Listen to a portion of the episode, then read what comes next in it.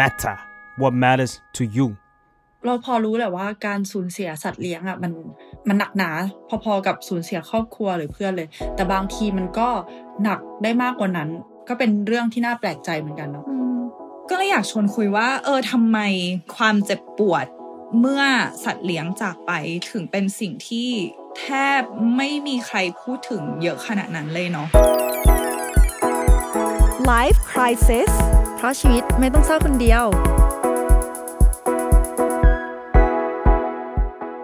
สวัสดีค่ะ ยินดีต้อนรับเข้าสู่ Life Crisis นะคะ กับใบเตยจาก The Matter ค่ะ มาเฟืองค่ะ psychotherapist แล้วก็เจ้าของเพจ Beautiful Madness by มาเฟืองค่ะ หัวข้อที่เราจะมาคลายกันวันนี้นะคะ เป็นเรื่องของน้องน้องๆน้องน้องพอพูดแบบนี้ก็รู้เลยว่าเป็นน้องไหน ก็คืออมน้องที่ไม่ใช่น้องที่คลาน ตามกันมาจากท้องแม่ แต่เป็นน้องที่เป็นสัตว์เลี้ยง อะ เป็นเจ้าตัวขนปุกปุยสีขาววิ่งดุกดิกในบ้านนี่แหละ เชื่อว่าทุกคนแล้วก็หลาย ๆ บ้านน่าจะมีเขาเป็นส่วนหนึ่งในครอบครัวด้วยเหมือนกัน และคนส่วนมากรักเหมือนลูกน่าจะทุกคนนะเราว่า เราไปเห็นผลสำรวจมาว่าคนในเจนใหม่เนี่ย ไม่นิยมที่จะแต่งงานมีลูก ก็จะเลี้ยงเป็นสัตว์เลี้ยงแทน อะเขาก็เปรียบเสมือนลูกคนหนึ่งเหมือนกัน อ่า แล้วก็ที่เรามองว่าเรื่องเนี้ย เป็นวิกฤตหนึ่งในชีวิตอะก็เพราะว่าการเลี้ยงสัตว์อะแน่นอนว่าอายุไขของเขามันก็จะไม่เท่ากับเราใช่ไหมพี่เฟือง เขาก็ต้องจากไปก่อนเรา เสมอแน่นอนอืมถ้าเราไม่ได้เป็นโรคอะไร แล้วเราสิ่งที่เราไม่อยากเจอในการเลี้ยงสัตว์ก็คือโมเมนต์ของการจากลานั่นเองอืมเออแล้วหรือหรือบางคนก็ไม่กล้าที่จะเลี้ยงสัตว์เลยอะแบบอยากเลี้ยงแค่ไหนก็ตามแต่จะเบรกตัวเองไว้ก่อนว่า ไม่เอาอะกลัวเขาตายแล้วเราจะเศร้าอะไรเงี้ย เราก็เลยรู้สึกว่านี่แหละคือวิกฤต และเชื่อไหมว่าบางคนที่ เออเลี้ยงแล้วเราเมื่อน้องอืมจากไปอย่างเงี้ยไม่เลี้ยงใหม่อีกเลย เพราะแบบไม่สามารถทำใจได้อีกเลยอะไรเงี้ยแม่แม่เราคือหนึ่งในนั้น อืมอืมวันนี้เราจะมาคุยกันถึงความรู้สึกที่เราสูญเสียสัตว์เลี้ยงตัวสำคัญ หรือว่าอือฮึสมาชิกคนสำคัญในครอบครัวไปเนาะแล้วมาคุยกันว่าเราจะผ่านพ้นความรู้สึกเหล่านั้นไปได้ยังไงดี ก็จะแบบว่าแลกเปลี่ยนแล้วก็ตบบ่าไปพร้อม ๆ กันนะพี่เฟืองมีสัตว์เลี้ยงไหมคะเออ พี่เฟืองย้อนกลับไป ย้อนกลับไปเมื่อประมาณ ไม่แน่ใจว่าขึ้นมัธยมหรือยังไว้นานมาก แต่คือพอพูดถึงก็ยังรู้สึกว่าโอ้โหแบบชัดอยู่ในใจ คือลีโลลีโลคือหนูแฮมสเตอร์สีขาวตาสีแดงตัวหนึ่งที่แบบขนฟูๆอะไรอย่างเงี้ย คือตอนนั้นตอนเด็ก ๆ แล้วพี่เฟืองรู้ว่าความรับผิดชอบเราตอนนั้นน่ะเราไม่สามารถจะเลี้ยงหมาได้ คือมันความรับผิดชอบมันเยอะเกินอะไรเงี้ยแต่ว่าอืมเราชอบสัตว์อะแล้วก็ขอแม่เลี้ยงหนูแฮมสเตอร์ แม่ก็เป็นแบบอ่าโอเคโอเค ให้เลี้ยงอะไรกันเพราะมันง่ายไงด้วยความคิดสร้างสรรค์ของเรานะตอนนั้นน่ะเนาะคือเราก็เลี้ยงลีโลเนี่ย อยู่ในอยู่ในกรงคือกรงมันก็มีที่วิ่งเล่นอะไรอย่างงี้นะ คือมันก็มีอีอีกลมๆนั้นให้มันวิ่งเล่นอะไรเงี้ย แต่ว่าเราก็คิดคิดขึ้นมามีความเอมพัตตีสูง ก็คิดขึ้นมาว่า อุ้ยกรงมันเล็กเกินไปหรือเปล่าลีโลอาจจะอยากแบบอยากออกกำลังกายมากกว่านี้ ทุกเย็นทุกกลางคืน ก็เลยจะล็อกบ้านทุกประตูอะไรอย่างเงี้ย แล้วก็ ปล่อยน้องออกมาวิ่งเล่นที่บ้านอืมในในห้องอะไรอย่างเงี้ยอืมแล้วก็มีอยู่วันหนึ่งซึ่งน้องอะ เกือบตายหลายรอบมากแล้วเคยมีอยู่ครั้งหนึ่งเหมือนแบบปิดประตูทับน้อง หรือว่าแบบนั่งทับน้องแล้วน้องก็แบบกริกกริกกริกกริกแย่แล้วก็เหมือนแบบวิ่งออกมาได้อะไรเงี้ยแต่ว่ามีอยู่ครั้งหนึ่งเฟิงพี่เฟิงจำฉากได้เลยพี่เฟิงอะเข้าห้องน้ำอยู่ แล้วก็ได้ยินเสียงแม่กรี๊ดเนี่ยถ้าพูดถ้าพูดอีกครั้งใหม่แม่ก็จะรู้สึกแบบหงุดหงิดใหม่ว่าทำไมต้อง mention ถึงเรื่องนี้ ก็ได้ยินเสียงแม่กรี๊ดแล้ว สิ่งที่เกิดขึ้นก็คือแม่ล้างจานอยู่ แล้วก็ถอยหลังไปแล้วก็แกรกคือแบบเหยียบทับลีโลเออ ทับลีโลแล้วเมื่อกี้เพิ่งคุยกับน้องสาวแล้วน้องสาวบอกว่าแบบเออแบบน้องเห็นนะ moment นั้นพอดีอะไรเงี้ยแล้วแม่ก็กรี๊ดแล้วพี่เฟิงก็ได้ยินเสียงแม่กรี๊ดซึ่งตอนที่ได้ยินเสียงแม่กรี๊ดอะไม่เชื่อว่าลีโลจะจะตาย เพราะว่าทุกครั้งก็รอดอะคือเหมือนเป็นแบบ เหมือนหนูก้าวอ่าชีวิต เออแล้วมันก็แบบวิ่งวิ่งวิ่งไปตายหลังตู้เย็นคือมันอะชอบอยู่หลังตู้เย็นอะไรเงี้ยเออมันชอบเอาอาหารไปซ่อนไว้หลังตู้เย็นอะไรเงี้ยแล้วพี่เฟังจำโมเมนต์ที่แบบหยิบลีโลขึ้นมาคือเหมือน ตัวมันเหลวอะคือเหมือนกระดูกมันคงแบบหักหมดแล้วอะไรเงี้ยเออเราเราคือโคตรแบบ คือแล้ววันต่อไปก็ต้องไปโรงเรียน แล้วจำได้ว่าวันนั้นมีพิธีอะไรพี่เฟิงอยู่โรงเรียนคริสไงแล้วก็มีพิธีอะไรสักอย่างต้องนั่งสมาธิเยอะมากแล้วแบบร้องไห้แบบ ควบคุมน้ำตาให้หยุดไหลไม่ได้อะไรอย่างเงี้ยจนเพื่อนต้องแบบมาเฟื่องแบบลองแบบเขย่าเขย่ามันดูเผื่อมันจะฟื้นคือมันแบบกลับไปแล้วพี่เฟิงแทบจะแบบคือฝังฝังไว้ที่บ้านแล้วฝังไว้ที่สวนที่บ้านอะไรเงี้ยคือกลับไปแล้วแทบจะแบบขอเขย่าน้องแล้วแม่ก็แบบเฟืองจะบ้าเหรอแบบลิโลไปแล้วอะไรประมาณเนี้ยอ่าเราที่ตลกก็คือ ก่อนที่ลีโลจะตายอะ พี่เฟิงฝันบ่อยมากแบบประมาณสิบรอบได้อะว่าลีโลตายอะ คือฝันแล้วฝันอีกฝันแล้วฝันอีกจนแบบเวลาตื่นขึ้นมาจนตื่นขึ้นมาแล้วก็รู้สึกว่าเออไม่เป็นไรเป็นแค่ฝันอะไรเงี้ยคือแต่ฝันบ่อยมากแล้วในที่สุดแบบเออว่าน้องก็ไปจริง ๆ แล้วพอน้องไปจริง ๆ แล้วมันงงมากว่าแบบเฮ้ยนี่มันคือความจริงเหรอวะแบบนี่ความจริงจริงๆปะเนี่ยอะไรเงี้ยว่าโอ้โหโคตรเศร้าอะแล้วตั้งแต่นั้นคือ คือตอนแรกอะกะจะเลี้ยงไว้แล้วมีอีกตัวหนึ่งให้ชื่อ Stitch แบบ Lilo and Stitch จะได้เป็นเพื่อนกันตอนนี้คือเป็นแบบไม่ละพอพอหยุดเลยอะไรเงี้ยเอออันนี้คือสัตว์เลี้ยงตัวสุดท้ายที่พี่เฟืองตัวแรกเยงเหอและตัวสุดท้ายจนถึงปัจจุบันโอ้ยจริงเฮ้ยแต่มันก็มันก็นานมาแล้วเนาะแล้วตอนนั้นเราก็ยังเด็กด้วยอะใช่ใช่เออแบบเออวุฒิภาวะเรายังไม่เยอะพอ เออ แต่แต่เห็นด้วยที่แบบตอนเด็กเราก็เหมือนพี่เฟืองเลยที่เราคิดว่า โอเคเรา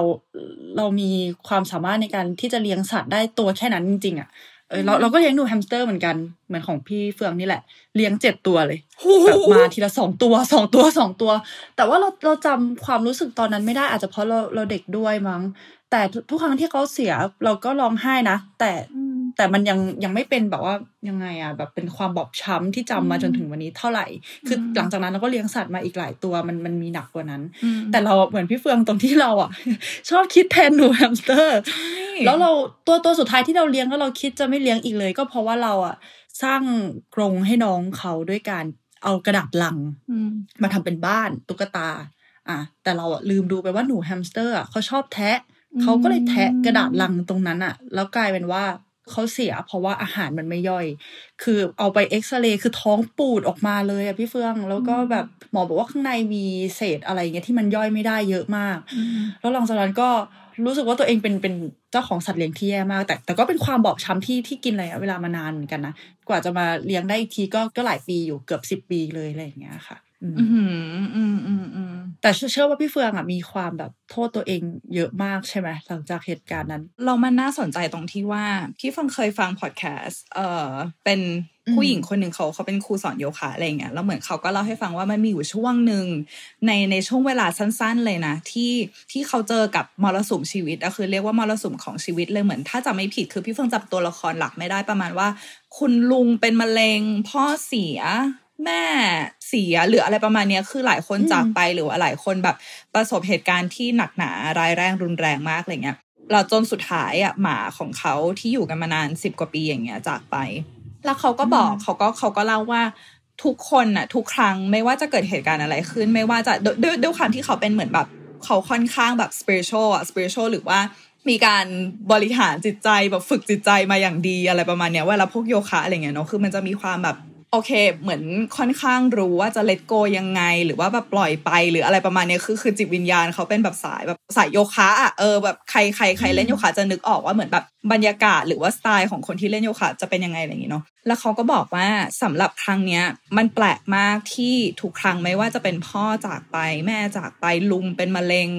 หรือใคร ๆก็แล้วแต่ในในชีวิตเขาที่เขาสนิทอย่างเงี้ย เขาสามารถทำใจยอมรับมันได้ ถึงแม้ว่ามันเจ็บมันเจ็บมากใช่ แต่ว่าเขาสามารถทำใจยอมรับกับมันได้ แต่เมื่อสัตว์เลี้ยงเขาจากไปอะคือเขาพังไปเลยอะพังไปเลยจริง ๆ แล้วเขาก็ไม่สามารถจะทำใจยอมรับได้ว่าเรื่องนี้มันเกิดขึ้นจริง เขาไม่สามารถจะให้อภัยตัวเองได้และในที่สุดอะเขาก็บอกว่า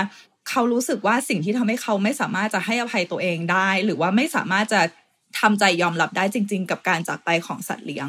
มันเป็นเพราะว่าเขารู้สึกว่าสัตว์เลี้ยงอะคือความรับผิดชอบของเขา แล้วเขารู้สึกว่าเขาทำได้ไม่ดีพอในการดูแลมันมันถึงจะต้องจากไป ถ้าให้เทียบกับพ่อแม่เพื่อนสนิท คุณลุงคุณป้าอะไรที่ต่างคนต่างมีชีวิตเป็นของตัวเองเนาะแต่อย่างสัตว์เลี้ยงอย่างเงี้ยอืมเขานำมันมาเลี้ยงเขาช่วยเหลือตัวเองไม่ได้อะใช่แล้วเขาก็เลยรู้สึกว่ามันคือความรับผิดชอบของเขาที่จะต้องให้สัตว์เลี้ยงมีความสุขที่สุดอยู่ให้นานที่สุด ปลอดโรคที่สุดอะไรอย่างเงี้ยเขาก็เลยรู้สึกว่ามันเป็นทุกข์ที่แบบยากที่จะยอมรับได้อะไรอย่างเงี้ยอืมอืมเราพอรู้แหละว่าการสูญเสียสัตว์เลี้ยงอะมันมันหนักหนาพอๆกับสูญเสียครอบครัวหรือเพื่อนเลย แต่บางทีมันก็หนักได้มากกว่านั้น ก็เป็นเรื่องที่น่าแปลกใจเหมือนกันเนาะอย่างแฟนเรานี่คือตั้งแต่คบมายังไม่เห็นเขาร้องไห้เลยสักครั้งหนึ่งมีแค่ครั้งเดียวก็คือตอนที่หมาเขาตายอะอืมเราเลยรู้สึกว่ามันมันทัชคนที่ที่เข้มแข็งคนหนึ่งที่แบบไม่ร้องไห้กับเรื่องอะไรเลย แต่ว่ามาร้องไห้ให้กับสัตว์เลี้ยง เออ แปลกเหมือนกัน พี่เฟืองคิดว่าอะไร พูดถึงพูดถึงร้องไห้อะใบเตยเชื่อไหมว่า เท่าที่พี่เฟิงจำได้ตอนนี้นะพี่เฟิงเคย เคยร้องไห้ในในเซสชันกับคนไข้เวลาทำงานอะตอนช่วงแรก ๆ ที่เพิ่งแบบเพิ่งเริ่มทำงานตอนนั้นแบบ ประมาณแบบสามปีมาละมั้งอะไรอย่างเงี้ยเพราะว่าเพราะว่าเหมือนเราเรายังบริหารจัดการอารมณ์ของเราไม่ดีแล้วเราอินกับเรื่องของเขาอะไรเงี้ย แต่ว่าหลังจากนั้นเราก็แบบบล็อกตัวเองเป็นว่าโอเค อันนี้เรื่องของคนไข้นะเรื่องของเรานะอะไรเงี้ย แต่ล่าสุดที่พี่เฟิงจะน้ำตาไหลอะ เราโชคดีที่มันเป็นโฟนเทอราปีหรือว่าหรือว่าการเอ่อให้ให้คำปรึกษาทางโทรศัพท์เนอะเพราะฉะนั้นเขาก็จะไม่เห็นหน้าพี่เฟือง แต่พี่เฟืองจะร้องไห้ตามเขาจริง ๆ ก็คือเขามาเขามาปรึกษาด้วยเรื่องสัตว์เลี้ยงของเขาที่กำลังจะจากไป อืมแล้วพี่เฟิงเป็นแบบโหมันมันทุกคำพูดที่มันกลั่นออกมาจากเขา มันคือเหมือนแบบฉันจะรับผิดชอบ ฉันจะดูแลชีวิตชีวิตนี้ยังไงดีให้อยู่กับฉันได้นานที่สุด ฉันไม่รู้ฉันทำยังไงแล้วทำทุกอย่างแล้ว ไม่รู้ว่าจะต้อง แล้วก็รู้สึกผิดมีความรู้สึกผิดรู้สึกเสียดายรู้สึกทุกอย่างที่ผ่านมาอะไรประมาณนี้แล้วพี่เฟิงรู้สึกว่าแบบโหแบบ ความเจ็บมันแบบปะทะมาถึงมาถึงเราได้เลยอะไรอย่างเงี้ยเออโชคดีที่เขาไม่เห็นหน้าพี่เฟืองเพราะว่าแบบน้ำตาก็คือจะไหลแล้วอะไรอย่างเงี้ยเออพี่เฟืองใจแข็งมากเลยที่แบบพยายามกลั้นอืมไม่ให้ร้องไห้เพราะบางทีเราดูหนังอะฉากที่สัตว์เลี้ยงตายอะเราร้องพี่เฟิงไห้ไม่สามารเป็นเวรเลยถไม่สามารถดูได้เลยเออ คือในหนังอะคือใครจะตายก็ได้อะอืมแฟนตายอย่างเงี้ยอะพระเอกตายนางเอกตาย แต่หมาตายไม่ได้ไม่ได้เลยตัวนี้ บาปเลยนะไม่งั้จบาปองไห้ใครสร้างหนังแบบนี้เออพี่เฟิงคิดว่าทำไมเราถึงรู้สึกกับสัตว์เลี้ยงได้มากขนาดนั้นนะคะ ทั้งนั้นที่แบบเราเป็นเป็นสิ่งมีชีวิตที่แบบคนละสปีชีส์กันเลยอะพี่เฟิงรู้สึกว่ามันคือมันคือหนึ่งในตัวอย่างของความรักที่แบบโคตรบริสุทธิ์เลยอะเอออมแล้วพี่เฟิงเคยเลื่อนดูอินสตาแกรมไปแล้วมันมีเขาเคยเขียนมาว่า หลายคนผ่านเข้ามาในชีวิตเราเนาะแต่ว่าเราคือชีวิตเดียวของหมา หมามีในชีวิตเดียวนั้นอะมีเราเป็นเจ้าของมีเราเป็นพ่อเป็นแม่ มีเราเป็นคนที่อยู่ด้วยอะแล้วทั้งหมดทั้งชีวิตของของสัตว์เลี้ยงอะคือเราอะแล้วพี่เฟิงก็เลยรู้สึกว่าแบบ โห มันขนลุกเลยอะมันเป็นความรักที่มันแบบยิ่งใหญ่มากๆแล้วแล้วสัตว์เลี้ยงคือเกิดมาเพื่อแค่อยาก มีความสุขร่วมกันกับเราอะไรอย่างเงี้ยแล้วยิ่งนะยิ่งโดยเฉพาะที่ตัวไหนที่น้องคนไหนที่โดน adopt มา หรือว่าแบบไปรับมาอืมจากอืมจากจากการที่น้องเขาอาจจะโดนทิ้งมาก่อนอะไรเงี้ยพี่เฟิงตอนที่พี่เฟิงอยู่อเมริกาพี่เฟิงคนคนคนนิยมแบบไปรับเลี้ยงมาอะไรเงี้ยแทนที่จะไปซื้ออะไรอย่างเงี้ยเนาะแล้วก็มีบางตัวที่เหมือนแบบเรียบร้อยไม่กล้าเห่ายังตัวสั่นอยู่เลยอะไรเงี้ยแล้วเหมือนเจ้าของก็บอกว่า เออ เหมือนน้องคนเนี้ย เจ้าของคนที่แล้วคือทำร้ายน้องมา แล้วพอตอนเนี้ยได้มาอยู่ในได้มาอยู่กับเขาอะไรเงี้ยน้องคนเนี้ยก็เลยแบบกลัวกลัวทำอะไรผิดกลัวทุกอย่างเลย เพราะว่าน้องกลัวโดนทิ้งอีกอะไรเงี้ยแล้วพี่เฟิงก็เลยรู้สึกว่าโห มันไม่มีความแค้น ไม่รู้จักความแค้น ไม่รู้จักความเอาคืน ไม่รู้จักความฉันจะขยี้เธอให้แหลกอะเข้าใจว่าคือมันเป็นแต่ความที่แบบเคยขอให้รักขอแค่ได้รักอยากจะส่งความรักออกไปแล้วพี่เฟืองรู้สึกนะว่า ในโลกของเราในโลกมนุษย์เราอะ หลายครั้งที่สิ่งดีๆ ที่เราส่งออกไปให้ใครมันไม่ได้รับกลับมาเว้ยแม้กระทั่งเหมือนแบบ อะโอเค เราทำอะไรนิดๆหน่อยๆที่เราคิดว่ามันเป็นเรื่องดี เช่น สมมตินะว่าเราดีกับแฟนทำไมแฟนทำกับเราแบบนี้ หรือว่าหรือว่าเราอ่าต่อแถว เราต่อแถวอย่างดีทำไมอยู่ดีๆมีคนมาแซงแถว หรืออะไรเล็กๆน้อยๆคือความอายุที่ทำหรือความความไม่แฟร์หรือว่าความความไร้สาระความแบบเฮ้ยอะไรวะอีอย่างวะอะไรเงี้ยมันเกิดขึ้นในชีวิตเราเยอะมากจนกระทั่งไปถึงความเจ็บปวด ความทำร้ายความแก้แค้นอะไรเงี้ยมันเกิดขึ้นในโลกมนุษย์ เยอะมากแต่ว่าสัตว์ เป็นชนิดที่มีจิตใจจิตวิญญาณที่ไม่ได้คิดถึงเรื่องนี้อะแล้วพี่เฟิงรู้สึกว่าหลาย ๆ ครั้งเวลาที่เราเหนื่อยกับการใช้ชีวิตในสังคมในโลกมนุษย์นี้แล้ว เรากลับมาหาสัตว์เลี้ยงของเรามันเป็นความรักที่แบบบริสุทธิ์ที่สุด แล้วพี่เฟิงรู้สึกว่า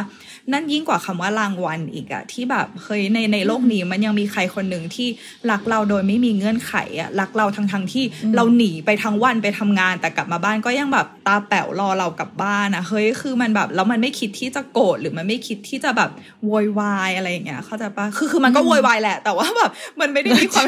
มันก็ไม่ได้มีความอ่าคิดที่จะแบบมึงกูเกลียดมึงแล้วอะไรอย่างเงี้ยเข้าใจปะคือมันมีแต่แบบโอเครักรักรักให้อภัยพร้อมรักใหม่พร้อมรักใหม่แล้วพี่เฟงรู้สึกว่า มันเป็นสิ่งมีค่าตรงที่มันบอกเราว่าหัวใจเรารักได้มากขนาดไหน แล้วมันก็เตือนเราว่าในโลกนี้มันยังมีความรักที่มากขนาดเนี้ยส่งมาให้เราได้อยู่อะจากสิ่งมีชีวิตนี้อะไรเงี้ยอืมอืมคือต่อให้วันนั้นเราจะแบบ หน้าโซมอะเนาะหน้าโซมผม หัวฟูอะ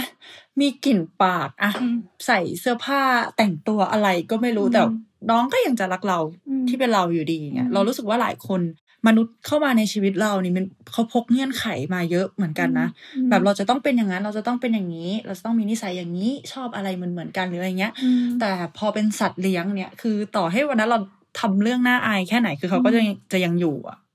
แล้วที่ใบเตยพูดมันทำให้รู้สึกว่า ความรักจากน้องเขาอะมันไม่ตัดสินอะเข้าใจปะคือคือไอะอย่างอืมสมมตินะอืมว่าสมมติว่าเราเราเป็นเด็กอย่างเงี้ย เราก็ อยากได้เกรดดีๆ เพราะบางทีเรากลัวว่าแบบพ่อแม่จะผิดหวังหรืออะไรอย่างเงี้ย หรือว่าหรือว่าถ้าเป็นแฟนเราก็แบบคุยแบบวันนี้แบบ อยากจะเซอร์ไพรส์วันเกิดแฟน เพราะว่าแบบอยากให้เขารู้ว่าแบบเขาใจะว่าคือไม่อยากให้เขาผิดหวังหรืออะไรประมาณเนี้ยมันบางครั้งอะถึงแม้ว่าอยากจะทำด้วยความจริงใจแหละแต่ว่ามันจะมีความกลัวความกลัวพลาดความกลัวความกดดันผิดหวัง ความกดดันเออ แต่ว่ารักจากน้องเขามันคือความรักที่แบบน้องไม่คาดหวังอะแล้วแล้วเราก็รู้สึกว่ามันเป็นอืมความรักที่แบบโคตรสบายแล้วยิ่งมันกระตุ้นเราให้เราอยากจะ ส่งสิ่งดีๆ ให้น้องเขาอะไรอย่างเงี้ยอ่าอืมใช่ใช่ตอนปัจจุบันนี้คือเราเลี้ยงแมวตัวหนึ่งใช่ไหมพอเราเห็นอย่างเงี้ย เราเห็นว่าโอเคเขาไม่ได้สนเลยว่าว่าเราจะหน้าตายังไงสภาพอะไรยังไง เราก็เลยเรียนรู้สิ่งนี้จากเขา แล้วเราก็พยายามที่จะมอบสิ่งนี้คืนให้ คือเราก็พยายามที่จะไม่สนว่าน้องเขาจะมีนิสัยยังไงอะค่ะ คือเราเป็นคนที่ซีเรียสกับเรื่องของเป็นรอย ของพังของเป็นรอยอย่างเงี้ย เราจะไม่ชอบมากๆ แต่ว่าเรารู้เลยว่า การที่เราเลี้ยงแมวอะ โอ้โห มันจะไม่มี มันจะไม่มีของชิ้นไหนในห้องที่ที่ใหม่เอี่ยมแน่นอนอย่างเงี้ยบางบางชิ้นอาจจะพังไปเลยก็ได้ แต่พอเลี้ยงเข้ามาสักระยะหนึ่งมันทำให้เรารู้สึกปลงได้ว่า โอเค น้องจะเป็นของน้องอย่างนี้นะอืมเราไปเปลี่ยนอะไรมากไม่ได้ เราทำได้แค่แบบโอเค เข้าไปเตือน แต่ถ้าสุดท้ายน้องจะทำน้องก็ทำแล้วก็เรียนรู้ที่จะยอมรับในการที่เขาเป็นเขาเหมือนกัน การที่เขาแบบมาฝนเล็บตรงโซฟาอืมอย่างเงี้ยการที่เขาแบบปัดของตกหรือ อะไรที่มันแบบกูไม่เข้าใจมึงทำทำไมอะไรเงี้ยอืมเราก็เราก็เรียนรู้ตรงนั้น เราก็เลยรู้สึกว่าการมีแมวมีสัตว์เลี้ยงเนี่ย ไม่ได้แค่เลี้ยงอะแต่เขาสอนอะไรเราเยอะอืมพอสมควรนะขอแทรกว่าตอนตอนแรกที่ใบเตยบอกว่า เหมือนแมวก็ไม่ได้สนใจว่าเราจะแบบหน้าตาเป็นยังไงโทรมขนาดไหนหรืออะไรอย่างเงี้ยมันมันก็ยังอืมรักเราอยู่ดีอยากรู้ว่าตรงเนี้ย มันทำให้เราเรียนรู้ที่จะรักตัวเองแบบไม่มีเงื่อนไขด้วยหรือเปล่าเมื่อเราเห็นว่ามันมีใครสักคนหนึ่งที่แบบเฮ้ยแม่งก็รักเราอย่างไม่มีเงื่อนไขได้นี่ว่าอะไรเงี้ยใช่เหมือนรู้สึกเหมือนเป็นพื้นที่ปลอดภัยพื้นที่หนึ่งอืมที่เราเป็นตัวเองได้โดยไม่ต้องสนใจอะ คือปกติถ้าเกิดว่าอะต่อให้มีเพื่อนหรือแฟนอยู่ในห้องอะ เราก็จะรู้สึกเกรงๆนิดนึงนะอาจจะไม่เป็นตัวเองได้เต็มที่ขนาดนั้นอะแต่พออยู่ห้องคนเดียวอะเรารู้ว่ามีแมว อะแต่ก็คือแมวอะ แมวที่ไม่ได้สนอะไรเราอยู่แล้วอะอืมคือเราอยากเปิดเพลงเต้นอยากทำอะไรเมื่อคืนก็แอบเปิดเพลงเต้นในห้องนะแมวก็นั่งมองแบบอะไรของมันวะอย่างเงี้ย ก็ก็ไม่ได้สนอะไรอืมแต่มันก็อยู่กับเรา อืมใช่อืมคือการการเลี้ยงแมวอาจจะต่างจากหมาตรงที่เราต่างคนต่างอยู่ แต่เราอยู่ด้วยกันมเออเออเออออเป็นความสัมพันธ์ที่แบบก็เห็นกันตลอดแต่จะมายุ่งกันตอนไหนก็อีกเรื่องหนึ่งอะไรเงี้ยแต่พี่เฟิร์อืนมรู้สึกว่าอันเนี้ยมันสวยงามมากตรงที่ว่า บางครั้งเราจะรู้สึกว่า อุ้ยฉันต้องแบบรักตัวเองได้อย่างอย่างข้างในด้วยตัวเองขุดขึ้นมาจากข้างในแต่บางครั้งแบบอย่างอันเนี้ยอืมมันโคตรแบบมันโคตรมหัศจรรย์เลยที่สัตว์เลี้ยงคนหนึ่งของอ่าเราอืมสอนให้เรารักตัวเองแบบมีไม่มีเงื่อนไขได้แล้วทำให้เราแบบซึมซับสิ่งเนี้ยมาจากเขาอะแล้วเราก็เลยรู้สึกว่าเฮ้ยเออว่ะจริง ๆ แบบ เราสามารถรักตัวเองได้อย่างไม่มีเงื่อนไขอะเพราะว่ามันมีคนที่อืมชื่นชมเรามีความสุขกับเราเวลาที่เราทำแบบนั้นกับตัวเองแล้วอะไรอย่างเงี้ยพี่เฟิร์นรู้สึกว่ามันใช่โคตรสำคัญเลย เราแบบ ก็เลยอยากชวนคุยว่า เออทำไมทำไมความเจ็บปวดเมื่อสัตว์เลี้ยงจากไปถึงถึงเป็นสิ่งที่แทบไม่มีใครพูดถึงเยอะขนาดนั้นเลยเนาะอะไรอย่างเงี้ยพี่เฟิร์นจำได้ว่าอืมตอนสมัยช่วงแรก ๆ ที่ที่ที่ย้ายไปอเมริกา พี่เฟิร์นก็ฟังพอดแคสต์อีกแล้ว แล้วก็แล้วก็มีคนหนึ่งเขาก็พูดขึ้นมาบอกว่า คนมักจะไม่ให้ความสำคัญหรือไม่ให้ค่าความเจ็บปวด เวลาสัตว์เลี้ยงจากไป หรือแม้กระทั่งสัตว์เลี้ยงป่วยระยะสุดท้ายอะไรเงี้ยยกตัวอย่างเช่น สมมติว่าทำงานอย่างเงี้ยคุณขอลากิจ เพราะว่า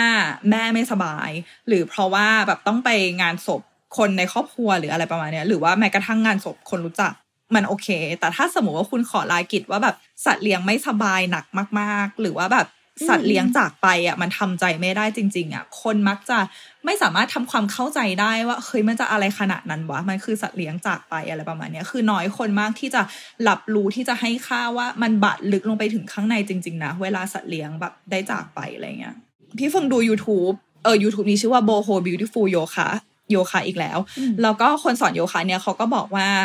เขามันก็มีคลิปหนึ่งเลยที่เขาพูดถึงสัตว์เลี้ยงของเขาหมาตัวเนี้ย ที่เพิ่งจากไป แล้วเขาก็ใช้คำว่าเขาเชื่อว่าหมาตัวนี้คือโซเมตของเขาจริง ๆอะคือมาเพื่อแบบสอนอะไรมา เพื่อแบบเป็นส่วนหนึ่งของกันและกันคือมากกว่าหมา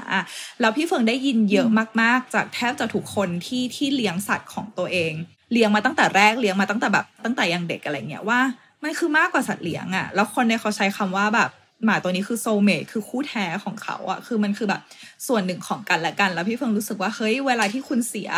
ส่วนหนึ่งของคุณไปมันเจ็บมากเลยนะแล้วคิดดูว่าหมาพูดไม่ได้ด้วยซ้ำอะคุณยังสัมผัสถึงความเป็นส่วนหนึ่งของกันและกันได้มากขนาดนี้อะมันแบบ มันโคตรมหัศจรรย์เลยอะอืมอืมโอ้นี่อยากโหวตให้ให้การสูญเสียสัตว์เลี้ยงก็เป็นหนึ่งในแบบเหตุผลที่ใช้ลาได้เหมือนกัน ตอนพี่เฟืองพูดมานึกถึงวันที่เราต้องไปสอบ final อะค่ะ สอบ final แล้ววันเป็นเป็นวันเดียวกัน กับวันที่หนูแกสบี้ของเราตาย เธอเลี้ยงกี่หนูเนี่ยใบเตยเอ้ย มันเป็นไล่ระดับมันไล่เลเวลขึ้นมาอ๋อพี่เฟือง คือตอนโอเคเด็กเราอาจจะแบบมีมีความสามารถในการที่จะเลี้ยงหนูแฮมสเตอร์ตัวเล็กๆใช่ไหมแต่พอมหาลัยมาเรารู้สึกว่าโอเค ใหญ่ขึ้นมาหน่อยแล้วกันอะไรอย่างเงี้ยพร้อมละแกสบี้เออมันพร้อมัมนละเหงาก็เลยเป็นอืมก็เลยเป็นแกสบี้เป็นกึ่งหนูกึ่งกระต่ายเนาะก็จะเป็นหนูตัวใหญ่ๆอ่าหนูตะเภานั่นเอง ก็ อ่าจริงๆสองสามวันก่อนจะสอบอะคือเขาก็มีลักษณะมีมีอาการของการป่วยแล้วแหละ แต่ว่าเราเราพยายามยื้ออย่างถึงที่สุดอะเหมือนที่พี่เฟืองบอกเลย เรารู้สึกว่าเราต้องรับผิดชอบชีวิตเขา คือไม่ไม่ตอนนั้นไม่ว่าจะเสียเงินเท่าไหร่ไปกี่คลินิก ตื่นกี่โมง อันนี้คือเราไปหมดเลยเพื่อจะแบบให้น้องยังอยู่ แต่สุดท้ายน้องก็มาเสียในวันที่เราต้องสอบ แล้ววันนั้นสอบวิชาที่เป็นแบบว่าอ่าดนตรีเพื่อการสื่อสาร อืม แล้วการสอบในตอนนั้นคือเราต้องฟัง เสียงที่อาจารย์เปิดอะค่ะอืมแล้วก็ต้องนั่งทำข้อสอบเก็บเขียนข้อสอบตามแบบอืมคุณได้ยินเสียงอะไรอะไรอย่างเงี้ยแล้วคือวันนั้นอะแบบจิตมันไม่อยู่กับตัวเลยอะคือตอนนั้นรู้สึกว่าหูหูดับไปแล้วอะค่ะ รู้สึกเหมือนโลกมันเงียบ โลกมันเงียบมากๆ แบบเบลอคิดอะไรไม่ออก คือเพิ่งร้องไห้มาด้วย แล้วมันดันมาตรงกับวันสอบครั้งสำคัญอะอืมแล้วเราสรุปสุดท้ายเราออกมาจากห้องสอบด้วยการที่เราลืมทำหน้าหลัง อ๋อเออมันเบลอมากคือ มันเป็นมันเป็นวิชาที่เราเรียนมาอย่างดีเข้าเรียนทุกคาบส่งตรงเวลาทุกอย่างแต่สุดท้ายเรามาตายที่ไฟนอลจริง ๆ ก็เลยไม่ได้เกรดเอด้วยแล้วก็อืมรู้สึกแบบ lost ไปเลยอะค่ะ อืมแล้วก็อยากอยากให้แบบการสูญเสียสัตว์เลี้ยงอะอยากให้ทุกคนมองว่ามันสำคัญเนาะมันหนักอืมมันหนักจริงอืมๆคือสุดท้ายวันนั้นเราก็สอบเสร็จแล้วเราก็กลับมานั่งดู กรงที่มันว่างเปล่าพี่เฟือง คือมันมันดูแล้วมันมันเงียบเหงาจริงๆอะมันเคยมีตัวสัตว์เลี้ยงอ๋อตัวหนึ่งวิ่งอยู่ในนั้นแบบ นี่ขนาดขนาดเป็นสัตว์เลี้ยงที่ไม่ค่อยมีปฏิสัมพันธ์กับมนุษย์มากเท่าหมาแมวเอนะอเป็นแค่แบบเลี้ยงในกรงแล้วน้องเขาก็จะเงียบๆอะไรอย่างเงี้ยเรายังรู้สึกเสียใจขนาดนี้เลย เราก็เลยกลัวว่าวันหนึ่งถ้าแมวในปัจจุบันของเราอะที่ชอบมาคลอเคลียร์มานั่งตักมายุ่งตลอดเวลาอะไรอย่างเงี้ย ถ้าวันหนึ่งเขาไปเราจะเราจะอ้างว้างขนาดไหนอะค่ะอืมเมื่อกี้ฟังที่ใบเตยพูดเราเราทำให้รู้สึกถึงว่า อย่างอย่างคนคนทั่วไปอย่างเงี้ย ที่อย่างพี่เฟิงอย่างใบเตยที่เคยมีสัตว์เลี้ยงหรืออย่างใบเตยมีสัตว์เลี้ยงอยู่ หรือคนที่เรารู้จักอย่างเงี้ยเขาก็มีสัตว์เลี้ยงไว้เป็นส่วนหนึ่งของของของชีวิตเนาะแต่ว่าสำหรับบางคนที่มีสัตว์เลี้ยงเพื่อช่วยชีวิตเขาจริง ๆ ยกตัวอย่างอืมเช่น Service Dog ทั้งหลายอะไรอย่างเงี้ยอืมเขาใจะว่าคนที่อืมใช่สายตาใช่มองไม่เห็นหรือว่าคนที่ มี anxiety หรือว่าโรควิตกกังวลมากๆอะไรเงี้ย คือปฏิเสธไม่ได้เลยว่าสัตว์เลี้ยงโดยเฉพาะน้องหมาอะช่วยทำให้สภาพจิตใจดีขึ้นได้จริง ๆ อย่างเช่น บางคนเวลาจะขึ้นเครื่องบินแล้วรู้สึกกลัวอะไรเงี้ยเขาก็จะมีแบบอืมอืม anxiety dog หรือว่าหมาที่โดนสอนมาถูกเทรนมาให้ช่วยทำให้สภาวะจิตใจเขาดีขึ้นหรืออะไรอย่างเงี้ยเออคือเหมือนช่วยแบบอืมปลอบประโลมช่วยอะไรอย่างเงี้ยพี่เฟิงเคยเห็นคลิปนะว่าคนที่ คนที่เอ่อมีอาการทางจิตใจที่ค่อนข้างซับซ้อน ค่อนข้างละเอียดอ่อนอะไรเงี้ย หลายครั้งก็คือจะมีน้องหมาช่วยทำให้เขารู้สึกดีขึ้น เขารู้สึกแบบอ่อนโยนลง เขารู้สึกผ่อนคลายลงอะไรเงี้ย แล้วพี่เฟิงรู้สึกว่าเฮ้ยลองคิดดูว่าถ้าเขาสูญเสียน้องหมาไปคือมันมันคือสูญเสียการการใช้ชีวิตแบบค่อนข้างปกติในชีวิตของเขาเลยนะ อะไรเงี้ยเฮ้ยเฮ้ยมันยิ่งใหญ่มากเหมือนกันนะ พื่อนรอบข้างเราหลายคนมีภาวะซึมเศร้าอะค่ะ แล้วก็ซื้อแมวมาเลี้ยง คือมันมันได้ผลจริง ๆ นะ เพราะว่าการรูปขนสัตว์อย่างเงี้ยเนาะมันก็มันก็สร้างฮอร์โมนแห่งความสุขสร้างฮอร์โมนแห่งความรักอะไรอย่างเงี้ยมันทำให้ให้คนที่มีภาวะซึมเศร้าอะรู้สึกสบายใจขึ้น รู้สึกที่จะแบบโอเคฉันมีชีวิตอยู่ ต่อเพื่อเพื่อเลี้ยงน้องคนนี้นะแต่ว่าวันหนึ่งถ้าเขาหายไปอะแล้วสิ่งที่เราเคยยึดเหนี่ยว หรือว่าเคยมีเขาไว้ไว้คงให้เรามีสภาวะปกติอะมันจะเป็นยังไง อันนี้ก็เลยเนี่ยเป็นอีกสิ่งหนึ่งที่มันช่วยย้ำได้เลยว่าการการเสียสัตว์เลี้ยงอะมัน มันหนักพอๆกับเสียคนในครอบครัวได้เลย แล้วมันไม่ใช่ว่าสัตว์เลี้ยงตัวเนี้ย พอหายไปอะ แล้วมันจะมีสัตว์เลี้ยงตัวอื่นเข้ามาแทนที่ได้อะมันเหมือนกับคนเลยอะพี่เฟือง มันไม่ใช่ว่าเนี่ยน้องแมวตัวเนี้ยเสียไปเราจะเอาแมวตัวใหม่มาเลี้ยงอะ คือมันมันไม่สามารถเป็นภาพที่ทับซ้อนกันได้อะเพราะว่าแต่ละตัวก็จะมีบุคลิกมีนิสัยมีรูปร่างหน้าตาอะไรที่แตกต่างกันอยู่แล้ว ตอนแรกเราไม่เข้าใจจนกระทั่งมาเลี้ยงแมวตัวนี้ใช่ไหมเรามองหน้าเขาแล้วเรารู้สึกว่า โอเค ถ้า ไอโบเนี่ยตายไป แล้วเราจะเลี้ยงแมวอีกตัวดีไหม หรือตอนเนี้ยคือเราเลี้ยงอีกตัวไว้เลยดีไหมกันเหนียวหรืออะไรเงี้ยเรากลัวที่จะเสียสัตว์เลี้ยงไปจริงๆนะกลัววันนั้นเราจะอยู่ไม่ได้ แต่เราก็รู้สึกว่า โอเค คือไอ้แมวตัวเนี้ยคือเสียไปก็คือเสียไปแหละ คือเรามันมันจะไม่มีอีกตัวหนึ่งเข้ามาแทน คือตอนเด็กๆ เคยเคยดูการ์ตูนเรื่องเรื่องโดแม่มดน้อยโดเรมีอะค่ะ แล้วมันจะมีตอนหนึ่งที่แม่มดตัวสีส้มอะเขาเขาเสียกระต่าย ที่เขารักไป แล้วเขาโทษตัวเองทุกวันเลย แล้วเขาก็รู้สึกว่าบอบช้ำจนไม่กล้าเลี้ยงสัตว์เลี้ยงตัวอื่น แล้วเพื่อนคนรอบข้างอะไรเงี้ย ก็เห็นว่าอาการเขาน่าเป็นห่วง ก็เลยซื้อกระต่ายตัวใหม่มาให้ คือหน้าตาน่ารักกว่าเดิมด้วยอะไรเงี้ย แต่เขาก็ไม่สามารถรับกระต่ายตัวนั้นไว้ได้อะคือยังไงมันก็ไม่ใช่ตัวเดิม คือเขาเห็นแล้วเขาแบบไม่ไม่โอเคเขาเขาเกลียดไม่ไม่อยากเลี้ยงเลย ตอนนั้นอะเราไม่เข้าใจว่าทำไมอะก็กระต่ายเหมือนกัน ก็นี่ไงได้มาใหม่แล้วอะไรเงี้ยแล้วมันก็อาจจะเป็น สิ่งที่พ่อแม่หลายคนทำด้วยนะ เราเห็นในหนังหลายๆเรื่อง เวลาที่ลูกอะสูญเสียสัตว์เลี้ยงอะพ่อแม่เขาจะเอาตัวใหม่เข้ามาในบ้าน แต่อยากจะบอกว่าเขาแบบทดแทนกันไม่ได้เลยจริง ๆ เออมันมันมันเป็นความรักที่ทดแทนไม่ได้เนาะแล้วใบเตยเชื่อไหมถึงขั้นว่าถึงขั้นว่าพี่เฟิงจำได้เลยว่า ในในช่วงที่พี่เฟิงอยู่อเมริกาแล้วเวลาเวลาทำเอ่อบำบัดหรือว่าทำ therapy เนี่ย มันจะมีกลุ่ม เหมือนเขาจะเรียกว่า supervision group หรือว่าเป็นชั่วโมงที่นักจิตบำบัดฝึกหัดอะไรเงี้ยที่เพิ่งเข้ามาเริ่มอาชีพเนี่ยเข้ามาแล้วก็มาแชร์อะไรเงี้ยแชร์เกี่ยวกับเคสคนไข้ แล้วก็จะมี supervisor หรือว่าอาจารย์ที่ปรึกษาคอยช่วยแนะนำอะไรเงี้ยแล้วมีอยู่คนหนึ่งที่เขาแชร์ว่าคนไข้เขาคือชีวิตแบบชีวิตไม่เหลืออะไรแล้ว คือเหมือนแทบจะหาแรงบันดาลใจในการอยู่ต่อไม่ได้คือทุกอย่างแย่ไปหมดเลยอะไรเงี้ยแล้วมีคนหนึ่งแนะนำเลยว่า ลองลองบอกเขาให้ลองเอาสัตว์มาเลี้ยงไหมอะไรอย่างเงี้ยเขาใจว่าคือคือมันเป็นแบบ จนเราไม่รู้แล้วว่าเอ้ยทำยังไงดีกับคนนี้คือแบบเออเราเราจะหาวิธีไหนช่วยพูดแนวไหนดีนะ จนเหมือนแบบเออหรือว่าลองให้เขาเอาสัตว์มาเลี้ยงคือเขาใจว่าคือมันเป็นมันเป็นสิ่งอะไรก็ไม่รู้ที่ที่ที่ในตำราก็ไม่ได้บอกแต่เหมือนทุกคนจะรู้สึกลึกๆว่าแบบเฮ้ยเรารู้สึกว่าสิ่งนี้จะช่วยได้ความรักจากน้องจะช่วยได้อะเออเราเราอีกพอยหนึ่งก็คือ ตอนเนี้ยถึงถึงแม้พี่เฟิงอยู่พี่เฟิงอยู่ไทยแล้วเนาะ มันจะมีอีเมลของกลุ่มเทอราปีเนี่ยแหละ คือพี่เฟิงทำเน r r a t i v e therapy ไงก็คือกลุ่มขององค์กรเนี่ยก็ขึ้นมาแชร์ หรือขึ้นมาสอบถามว่าใครมีปัญหาอะไรใครมีคำถาม ใครมีต้องการความช่วยเหลืออะไรบ้าง แล้วก็มีคนถามมาเยอะมากว่าว่ามี support group หรือว่า หรือว่ากลุ่มที่ที่ให้คนหลาย ๆ คนที่เจอเรื่องราวแบบเดียวกันนะมามาคุยกัน คือเราจะได้ยิน support group สำหรับคนที่เพิ่งหายจากการเสพติดยาเสพติด หรือเสพติดเหล้าหรืออะไรต่าง ๆ เนาะคือมีคนถึงขั้นพูดเลยว่าเออมี support group สำหรับคนที่เพิ่งสูญเสียสัตว์เลี้ยงไหม คือเหมือนมันไม่ไหวแล้วจริง ๆ แบบต้องการคนที่เจอมาเหมือนกันแล้วอยู่ด้วยกันมาก ๆ เลย คือคือมันยิ่งใหญ่มากมันเป็นมันเป็นอะไรที่แบบหนักอยู่ในใจมาก ๆ เลยเนาะเรื่องนี้อะไรเงี้ยเออ รู้สึกว่าการการได้อยู่ข้างๆกับคนที่สูญเสียมาเหมือนกัน มันรู้สึกว่าจะปลอบกันได้ดีกว่า ใช่คือเราเราเห็นในทวิตเตอร์ก็คือเวลาที่มีใครเสียสัตว์เลี้ยง หรืออะไรเงี้ยเขาจะชอบใช้คำปลอบประโลมกันแบบน่ารักน่ารักอะ่ะแล้วมันจะมีคำหนึ่งก็คือ ไม่เป็นไรนะคะ น้องเขากลับดาวหมาแมวไปแล้วอะไรเงี้ยมันเป็นมันเป็นคำพูดที่แบบน่ารักน่ารักมาก ๆ แล้วมันเราไม่รู้ว่ามันจะมีคำปลอบคำไหนที่มันดีกว่านี้แล้วใช่ มันเหมือนกับว่า น้องเขาไม่ได้จากไปในที่ที่ทรมานอะน้องเขาไปมีความสุขที่ไหนสักที่บนดาวไหนสักที่ที่ไม่ใช่ดาวโลก แล้วก็ มีเพื่อนเต็มไปหมดเลยเนี่ยไปเล่นกับเพื่อนบนดาวหมาแมวเนี่ยเออเราเราเราพยายามจะนึกคำอื่นที่เอาไว้ใช้ปลอบคนที่เพิ่งสูญเสียสัตว์เลี้ยงแต่เราก็นึกไม่ออกจริงอะค่ะอืมมันเป็นคำที่ก็ดีต่อใจจริงๆนะใบเตยใบเตยพูดเรื่องนี้พี่เฟิงก็เลยอยากชวนมา พูดถึงสัตว์เลี้ยงและ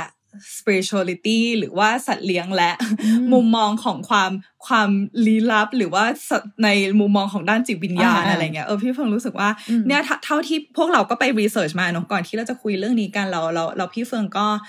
มีคนเมนชั่น มีคนมีคนพูดขึ้นมาแล้วนี่คือนี่คือบทความของเมืองนอกนะ ไม่ใช่ของไทยนะ คือคือของไทยเราจะชินกับการที่ว่าแบบว่าเรื่องลี้ลับอะไรเงี้ยคือเราเราอาจจะชินแต่ว่าอืมเนี่ยขนาดขนาดของเมืองนอกนะเขาก็บอกว่า เอ้ยแบบเรารู้ว่าอันเนี้ยเป็นเรื่องที่มันเหนือคำอธิบาย แต่ว่าเราเห็นบ่อยมากเลยนะ ที่สัตว์เลี้ยงยังอยู่กับเจ้าของทั้งๆที่จากไปแล้ว ยกตัวอย่างเช่นเขาก็ยกตัวอย่างนะว่าเออเหมือนเหมือนอะมีมีพ่อแม่คนหนึ่งเลี้ยงเลี้ยงน้องหมา แต่ว่าลูกลูกของเขาอะย้ายไปอยู่มหาลัยแล้วนะก็คือย้ายย้ายออกไปอยู่มหาลัยแล้วอะไรเงี้ยแล้วก็พ่อแม่ก็คืออยู่กับน้องหมาตัวเนี้ย ทีนี้น้องหมาตัวนี้ก็ตาย เออแล้วก็พอตายปั๊บก็เลยเรียกให้ลูกกลับมาบ้านอะไรเงี้ยแล้วพอระหว่างลูกกลับมาบ้านอะไรเงี้ยพอเปิดประตูเข้ามาก็คือเขาเขาเขามาหาพ่อแม่ข้างในบ้านเนาะแล้วเหมือนพ่อแม่ก็บอกว่าแบบเออบอกข่าวร้ายแบบเออน้องไปแล้วนะ อะไรอย่างเงี้ยแล้วลูกก็เป็นแบบเฮ้ยอะไรเมื่อกี้ยังเล่นอยู่เลยหน้าประตูหน้าบ้าน อะไรอย่างเงี้ยเก็ตปะเออหรือหรือว่าหรือว่ามันก็มีนะพี่ฟองก็อ่านต่อก็มีเหมือนกับแบบว่า น้องอาจจะเป็นโรคทางกระดูกอะไรสักอย่างหนึ่งอะไรเงี้ยแล้วก็แล้วก็คือก็จะเข้าไปหาคลินิกจัดกระดูกบ่อยมากอะไรเงี้ยทีนี้น้องก็ตายตายอยู่ที่บ้านอะไรอย่างเงี้ยแล้วคือเจ้าของก็เลยโทรไปโทรไปรายงานแบบเออคลินิกนี้อะไรเงี้ยแล้วคลินิกก็เป็นแบบฮะก็เมื่อกี้ไงเพิ่งเล่นกับน้องเมื่อกี้อะไรอย่างเงี้ยเข้าใจปะคือมันมีมันมีเรื่องลี้ลับอะไรเงี้ยเยอะมากแล้วทำให้พี่เฟิงนึกถึงว่ามันมี ชุดความคิดหนึ่งที่หลายคนอะเชื่อถ้าหลายคนที่ที่ค่อนข้างเชื่อเรื่องลี้ลับ พี่เฟิงไม่รู้ว่าจะใช้คำว่าลี้เรื่องจิตวิญญาณอะเรื่องจิตวิญญาณ อันเนี้ยก็ฟังจากพอดแคสต์อีกแล้ว คือพี่เฟืองอะเป็นคนฟังพอดแคสต์เกี่ยวกับแบบ spiritual หรือว่าแบบเรื่องจิตวิญญาณอะไรเงี้ยเยอะมากเขาก็เล่าให้ฟังว่า หมาหรือว่าสัตว์เลี้ยงส่วนใหญ่อะจริง ๆ เขารู้นะเขาเชื่อว่าน้องหมาสามารถ มีสิทธิ์ที่จะเลือกคือเป็นส่วนหนึ่งของการเลือกได้ว่าแบบเอออยากไปเมื่อไหร่อะไรเงี้ยแล้วเขาก็ยกตัวอย่างเช่นอืมตอนนั้นนะเขาเขาอยู่ในเมืองแคนซัสผู้หญิงคนเนี้ยคือแคนซัสมันจะเป็นเมืองแบบเล็ก ๆ เลยอะในอเมริกาเขากำลังจะย้ายไปนิวยอร์กตอนนั้น ซึ่งนิวยอร์กอะค่ะมันหาอพาร์ตเมนต์ยากมาก แค่แค่หาอพาร์ตเมนต์ให้ให้ตัวคนเดียวอะให้ให้ผู้หญิงตัวคนเดียวก็ยากแล้ว แล้วเขาก็ต้องหาอพาร์ตเมนต์ที่มีหมาที่รับหมาไปเลี้ยงด้วยได้ก็ยิ่งยากขึ้นไปอีกอืมเพราะว่าเขาจะพาน้องหมาตัวเนี้ยจากแคนซัสไปนิวยอร์กด้วยแล้วก็หายากอืมมากอะไรอย่างเงี้ย แล้วในที่สุดก็หาได้แล้วนะ แต่ว่ามันก็จะมีเรื่องอื่นๆ เช่นพาหมาขึ้นเครื่องบิน เช่นนู่นเช่นนี่อะไรอย่างเงี้ย แต่ว่าเขาก็พร้อมเขาก็พร้อมยอมทำทุกอย่างเพื่อหมาตัวนี้ เสร็จปั๊บก่อนที่จะไปอะไรเงี้ย ไม่กี่วันไม่กี่วันก่อนที่จะเดินทางน้องหมาก็เสีย แล้วเหมือนเขาก็เชื่อว่าแบบอืมย้อนกลับไปเขาก็เชื่อว่าแบบเฮ้ยหรือว่าหมามันรู้วะแล้วหมามันไม่อยาก ไม่อยากแบบเป็นภาระอะพอรู้ว่ามันจะเป็นการใช้ชีวิตที่ยากมากขึ้นมากของเจ้าของ เพราะว่าเขาก็สารภาพว่า พอเขาไปอยู่นิวยอร์กจริงๆอะเรื่องเกิดขึ้นเยอะมากแบบอยู่ดีๆ ก็ตกงานอยู่ดีก็โดนแคนเซิลงาน หรือคือมีเรื่องเครียด ให้เกิดขึ้นเยอะมากแล้วเขาก็มานั่งคิดว่า เอ๊ะ หรือหมามันรู้วะอะไรประมาณเนี้ยอืมคือเหมือนไม่อยากเป็นภาระอะไรเงี้ยแล้วเขาก็เล่าต่อว่าอืมอย่างบางครอบครัวที่เลี้ยงหมามาสักพักหนึ่งแล้วอะไรเงี้ยแล้วอยู่ดีๆมีลูก ลูกกำลังจะคลอดอะไรเงี้ยน้องหมาบางตัวก็จากไป เขาก็มานั่งคิดว่า เอ๊ะ หรือว่าหมารู้ว่าแบบ แค่มีอีกชีวิตหนึ่งขึ้นมาใหม่อะก็อาจจะยุ่งยากพอแล้ว ก็เลยรู้สึกว่าแบบเอออมลูกลูกคนเนี้ยคงมาแทนเขาแล้วละมั้งก็เลยจากไป หรือว่าแบบไม่อยากเพิ่มภาระอืมให้คุณพ่อคุณแม่ก็เลยอยากจากไปอะไรเงี้ยเอออันนี้ก็เป็นอืมอีกหนึ่งเรื่องราวทางจิตวิญญาณที่ที่เราก็ตอบไม่ได้หรอกว่าจริงหรือเปล่า เราก็แบบพูดภาษาหมาไม่ได้เนาะเออออืม คือมันมีอีกหลายอย่างแหละ ที่อืมที่เรายังหาคำตอบไม่ได้บนโลกอืมใบเนี้ยเราก็ไม่ปฏิเสธว่าชุดความคิดนี้มันก็เป็นชุดความคิดที่ เอ่อพิเศษเป็นความเชื่อมที่พิเศษ เพราะว่า ด้วยความที่เราอะผูกพันกับสัตว์เลี้ยงในแง่ที่ผ่านการสื่อสารที่ไม่ใช่การพูดคุยอะค่ะอ่าเออ บางทีเรามองหน้ากันเราสบตากัน เราก็รู้แล้วก็หรือบางทีฮอร์โมนบางอย่างในร่างกาย เราเปลี่ยนไปสัตว์เลี้ยงก็จับได้แหละ อืม เราเลยรู้สึกว่าไม่แปลกเลยถ้าเกิดว่าเราจะสื่อสารกันทางจิตได้อะเออ เราแบบอาจจะมีอะไรบางอย่างที่มันเชื่อมโยงกัน แล้วเขารู้โดยที่เราไม่จำเป็นต้องบอก อืม แล้วเราก็มองว่าความเชื่อพวกเนี้ยมัน คือมันมันดูเหมือนคล้ายการ์ตูนดิสนีย์เลยเนาะอืมมันมันจะเป็นมูดแบบว่าถ้าเกิดสัตว์เลี้ยงตายไปอะดิสนีย์พิกซาจะทำให้ให้ให้น้องอะเป็นตัวสีฟ้า เป็นอ๋อวิญญาณสีฟ้าที่วิ่งเล่นรอบเราอยู่อืมแต่แต่เรารู้สึกว่ามันไม่ใช่เรื่องผิดเลยกับการที่เราจะมีชุดความคิดอะไรบางอย่าง เข้ามาทดแทนความเสียใจที่เกิดขึ้นตอนนั้นอะคือเราอยากจะเชื่อแบบไหนก็ได้ จะเชื่อว่าอืมเขาไม่ได้จากไปไหนเลยก็ได้ จะเชื่อว่าเขาไปอยู่บน บนดาวที่มีความสุขก็ได้ เป็นนางฟ้าคุ้มครองเลยอยู่ ใช่ใช่อ๋อเป็นแบบเออเหมือนเหมือนเหมือนแฮร์รี่พอตเตอร์เหรอเหมือนเป็นสัตว์แบบคุ้มครองอะอืมเหมือนผู้พิทักษ์อะเอออมเป็นผู้ก็ได้พิทักษ์เหมือนกัน คือ ขอให้ให้ให้เราผ่านช่วงเวลาที่มันแย่ๆตรงนั้นไปได้อืมมันก็พอแล้วอะหรือว่าพี่เพิ่งเคยได้ยินว่าเขาบอกว่าถ้าหมาตัวไหนที่ที่เป็นหมาจรมาก่อนอะไรเงี้ยแล้วอยู่ดีๆชาติเนี้ย เราเก็บเขามาเลี้ยง เขากลายเป็นหมาที่มีเจ้าของครั้งแรกอะไรเงี้ย ชาติต่อไปเขาก็จะไม่ต้องกลับมาเป็นหมาจรอีกแล้ว หรืออะไรประมาณเนี้ยคือมันก็เป็นแบบอีกชุดความคิดที่แบบโอ้น่ารักจังเลยอุ่นใจจังเลยอะไรเงี้ย อืมอืมกลายเป็นว่าพอพูดเรื่องจิตวิญญาณแล้วเกี่ยวกับสัตว์เลี้ยง มันดูไม่น่ากลัวเลยดูแบบว่า ดูอยากเชื่อแบบนั้นมากกว่าอืมอืม เชื่อยังไงก็ได้ให้เขาแบบ โอเคเขาเขาไม่ได้เขาไม่ได้เจ็บปวด เขาไม่ได้ทรมาน แล้วเราเองก็ไม่ได้เจ็บปวดมากเกินไปเหมือนกัน อืมอืมแล้วพี่เฟืองแนะนำได้ไหมคะ คือช่วงนี้อะอาจจะมีหลายคนแหละ ที่สูญเสียสัตว์เลี้ยงไปอืมแล้วก็ไม่รู้ว่าจะต้องรับมือยังไงดี บวกกับอ่า สังคมอาจจะยังไม่ได้ยังไม่ได้มองว่าการสูญเสียสัตว์เลี้ยงนี่เป็นเรื่องที่หนักหนาขนาดนั้นอะอืมแล้วเราควรจะจะจัดการกับตัวเองยังไงดีอะอันนี้คือส่วนตัวเลยละกันเนาะเพราะว่าอืมเฟิร์นก็ไม่แน่ใจว่า therapist หรือว่านักจิตบำบัดคนอื่นจะจะแนะนำว่าอะไรอย่างเงี้ยแต่สำหรับเฟืองสิ่งที่เรารู้สึกอะคือ อันนี้คือไม่ว่าจะในความสัมพันธ์ไหนนะ เราเป็นคนไม่กลัวความเจ็บอยู่แล้ว เพราะเรารู้สึกว่าถ้าความสัมพันธ์ไหนมันจบลง หรือแม้กระทั่งใครสักคนหนึ่งจากเราไปอะไรเงี้ย เราเจ็บมากใช่มันเจ็บอยู่แล้วแล้วยิ่งเราเจ็บมากอะมันยิ่งแปลว่า ครั้งหนึ่งเราเคยรักมาก ๆ ครั้งหนึ่งเราเคยมี ประสบการณ์มีความทรงจำร่วมกันที่ดีมากๆอะและความเจ็บนั้นอะมันคือมันคือเครื่องเตือนใจว่าเราเคยรักมากขนาดนี้แล้วความสามารถของหัวใจเราที่สามารถรักได้ขนาดเนี้ยมันคือมันคือสิ่งที่เราเก็บไว้แล้วเราก็ภูมิใจกับหัวใจของเรามาก ๆ เพราะฉะนั้นเราเองนะ อันนี้คือส่วนตัวเราเป็นคนไม่กลัวความเจ็บอยู่แล้ว แล้วเราก็รู้สึกว่าถ้าถ้าจะมาถึงเรื่องของน้องๆ เวลาน้องจากไปอะถ้าคุณจะคิดว่าเขาจะจากไปโดยที่ทำยังไงให้เราหายเจ็บสักทีอะ ถ้าคุณไม่เจ็บดีมันจะแปลกมากเลยอะเพราะว่าเรารักเขามากขนาดนี้เราดูแลเราเรา มันเป็นส่วนหนึ่งของกันและกันในชีวิตมากขนาดนี้อะไรเงี้ยบางทีคุณเจอแฟน บางคนเจอแฟนแบบอาทิตย์ละสองครั้งสามครั้ง เราเจอเขาทุกวันน่ะตอนตื่นตอนหลับอืมอะไรประมาณเนี้ยเออเพราะฉะนั้นมันมีความทรงจำหลายอย่างเกิดขึ้นมาก ๆเลย แล้วก็ให้เราเก็บความพิเศษนี้ไว้อะความพิเศษตั้งแต่ว่าสมมตินะว่าอย่างว่าอย่างตอนที่เฟิงอยู่อเมริกาอย่างเงี้ยเพื่อนของเฟิงบางคนที่ที่รับน้องมาเลี้ยงอะเป็นหมาที่โดนส่งมาจากเกาหลี เพราะว่าเขากำลังจะกินอืมเนื้อหมาแล้วเขาก็โดนซื้อมา เพราะว่าไม่งั้นเดี๋ยวน้องโดนกินแล้วในที่สุดก็ได้มาสู่เขาที่อยู่อเมริกา คือมันมีเรื่องราวเยอะแยะมากมายเลยหรือว่าข้ามชายแดนมาจากเม็กซิโก หรืออะไรประมาณเนี้ยหรือว่าอืมเราเดินเข้าไปในศูนย์รับเลี้ยงหมาแล้วแล้วก็มีหมาเป็นร้อยตัวเลยเป็นสิบกว่าตัวแล้วเราก็เลือกตัวเนี้ย เราถูกชะตากับตัวเนี้ย หรือแม้กระทั่งแบบเราซื้อมาด้วยซ้ำอะคือหมามีตั้งหลายตัวมีตั้งหลายฟาร์มในโลกนี้ทำไมมันถึงมี destiny มีพรหมลิขิตให้เราได้เจอกับตัวนี้และได้เป็นส่วนหนึ่งของกันและกันกับน้องคนนี้อะไรอย่างเงี้ยคือพี่เฟิงรู้สึกว่ามันเป็นอะไรที่พิเศษมากเลยแล้วแล้วพี่เฟิงรู้สึกว่าถ้าจะให้แนะนำคือไม่ต้องกลัว ความเจ็บ เพราะว่าความเจ็บมันมันเป็นเครื่องย้ำเตือนว่าว่าชีวิตนี้เคยมีความหมายมากแค่ไหนเมื่อมีเขาแล้วพี่เฟิงก็รู้สึกอืมว่าสักพักหนึ่งอะคือความเจ็บแบบมันมาพร้อมความรักแหละเจ็บมากก็รักมาก แล้วสักพักหนึ่งพอเวลาผ่านไปอะความเจ็บเรายังจะสัมผัสมันได้อยู่ แต่ว่าความรักมันจะขึ้นมาแบบแทบจะกลบอะความรักมันขึ้นมาเหมือนอืมเหมือนจะชนะเลยอะเพราะว่า เพราะว่าอืมมันมันเริ่มความสัมพันธ์นี้มาด้วยความรักอะ อืม อืมเออขอบคุณพี่เฟืองมากเลยที่พูดประโยคที่ว่าไม่ร้องสิแปดอืมน่าจะทำให้หลายคนกล้าร้องไห้มากขึ้นเนาะอืมแล้วก็อยากจะทำอะไรขึ้นมาเพื่อระลึกถึงเขาก็ได้เหมือนกัน สูญเสียไปแล้วมันไม่ได้แปลว่าเขาหายไปไหนเขาก็ยังอยู่ข้างในพร้อมกับความทรงจำที่เคยมีร่วมกันมาใช่ไหมคะอาจจะเอารูปเก่าๆขึ้นมาดู อาจจะทำเป็นเหมือนอนุสรณ์อนุสาวรีย์ของเขาในบ้านเล็ก ๆ เออให้ก็ได้เออหลายหลายคนมีพิธีกรรมเกี่ยวกับสัตว์เลี้ยงเยอะแยะมากมาย หลังจากที่เขาจากไปบางคนอาจจะมองว่าเวอร์แหละ โอ้โหทำไมต้องจัดงานศพมีโรงศพ มีวางอืมดอกบงดอกไม้อะไรเยอะแยะ แต่มัน make sense มากๆเลย เพราะเขาคือหนึ่งใน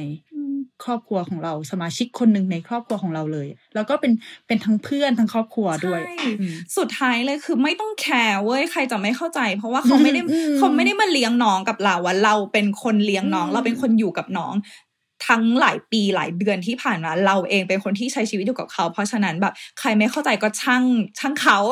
พยายามจะพูดได้สุภาพอืมช่างเขาเลยใช่เพราะว่าเขาไม่มีทางเข้าใจความเจ็บของเรา เพราะฉะนั้นเราเราไม่ต้องเสียพลังไปพยายามทำให้คนอื่นเข้าใจความเจ็บของเรา เรารู้ว่าเราเจ็บยังไง เพราะว่าเรารักแค่ไหนแค่นั้นพอ อืมโอเคเลย ยังไงก็ขอเป็นกำลังใจให้กับทุกคนที่กำลังสูญเสียน้องน้องๆในบ้านไปนะคะ แล้วก็จดจำ ความรู้สึกดีๆ ที่เคยเลี้ยงเขาที่เคยมีเขาไว้ไม่เป็นไรเลยจดจำไว้ได้ หรือว่าเป็นกำลังใจให้คนที่คิดว่าอยากจะเลี้ยงใหม่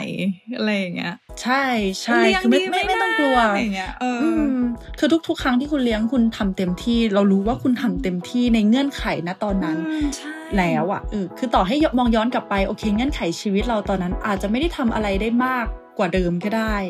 อืมอย่าอย่าโทษตัวเองมากนะคะ ก็สำหรับ Life Crisis วันนี้ก็จบลงไปแล้วนะคะ แล้วก็ติดตามพวกเราได้ใหม่ในทุกวันอาทิตย์ผ่านทุกช่องทางของ The Matter เลยสำหรับวันนี้สวัสดีค่ะ บ๊ายบายค่ะ